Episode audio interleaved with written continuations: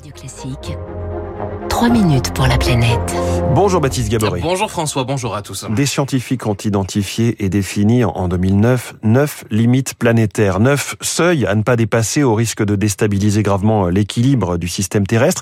Cinq de ces limites avaient déjà été franchies, une sixième vient de l'être, le cycle de l'eau douce. Oui, dans une étude publiée dans la revue Nature la semaine dernière, des chercheurs estiment euh, que ce seuil de sécurité a été dépassé. Cela concerne en fait ce que l'on appelle le cycle de l'eau verte.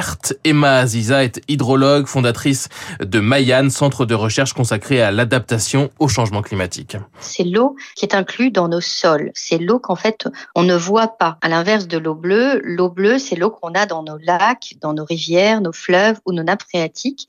C'est une eau qu'on est capable de mesurer, alors que l'eau verte, on n'est pas capable de la mesurer, et c'est de l'eau que l'on n'a pas regardée pendant des années. En prenant en compte l'eau verte, c'est-à-dire donc l'eau qui est présente dans nos sols, euh, dans les calculs, les chercheurs estiment donc que le cycle de l'eau est déjà en réalité très dégradé.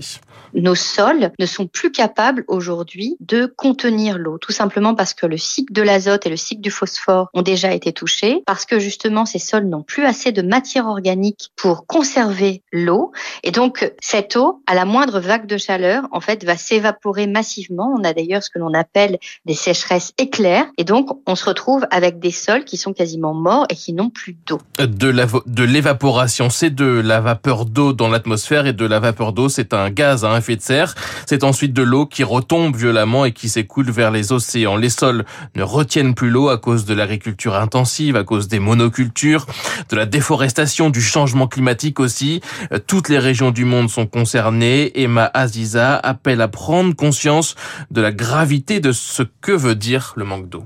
On constate des sécheresses de plus en plus historiques et à chaque fois, on ne met que des pansements sur des plaies. Et tant qu'on continue à déforester massivement, à partir du moment où on continue ce modèle agricole, on ne comprend pas que derrière, c'est nous qui sommes au bout, tout simplement parce que nous-mêmes, on est composé d'eau et qu'on a besoin de cette eau pour nous nourrir. On consomme tous les jours entre 5000 et 7000 litres d'eau cachés dans notre assiette et dans nos modes de vie. Deux limites planétaires ont été franchies depuis le début de cette année 2022, l'eau douce donc, mais aussi la pollution plastique Quatre autres limites avaient déjà été dépassées, le changement climatique, l'érosion de la biodiversité ou encore les changements d'utilisation des sols, les limites planétaires, concept scientifique destiné à évaluer la stabilité de notre écosystème planétaire. Aurélien Bouteau est chercheur au CNRS et auteur du livre publié en 2020, Les limites planétaires. Euh, l'idée, c'était de regarder quelles sont les, les, grandes variables qui déterminent les équilibres écologiques à l'échelle planétaire et si ces, ces, grandes variables, elles étaient perturbées par l'activité humaine et jusqu'à quel point elles l'étaient. Et de fixer pour chacune de ces variables un seuil au-delà duquel des phénomènes préoccupants sont possibles.